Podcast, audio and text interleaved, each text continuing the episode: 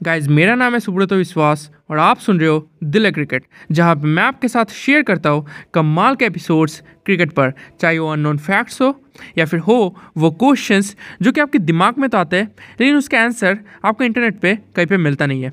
और अब वो एपिसोड जिसका आप इंतज़ार कर रहे हैं।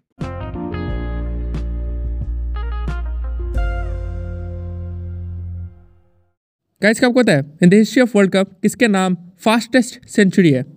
तो वो है केविन ओब्रायन जिन्होंने 2011 के वर्ल्ड कप में अगेंस्ट इंग्लैंड 50 गेंदों में सेंचुरी लगाकर fastest century in the history of world cup का किताब हासिल किया। पहले बैटिंग करते हुए इंग्लैंड ने 327 रन बनाए थे और आयरलैंड को चेस करने थे 328 रन आयरलैंड को शुरुआती झटके लगे थे और ये चेस ऑलमोस्ट नामुमकिन लग रहा था। तभी केविन ओब्रायन बैटिंग करने हैं उन्होंने 113 रन्स की कमाल की इनिंग्स खेली इन जस्ट 63 बॉल्स जिसमें 13 फोर्स और छः छक्के भी शामिल थे।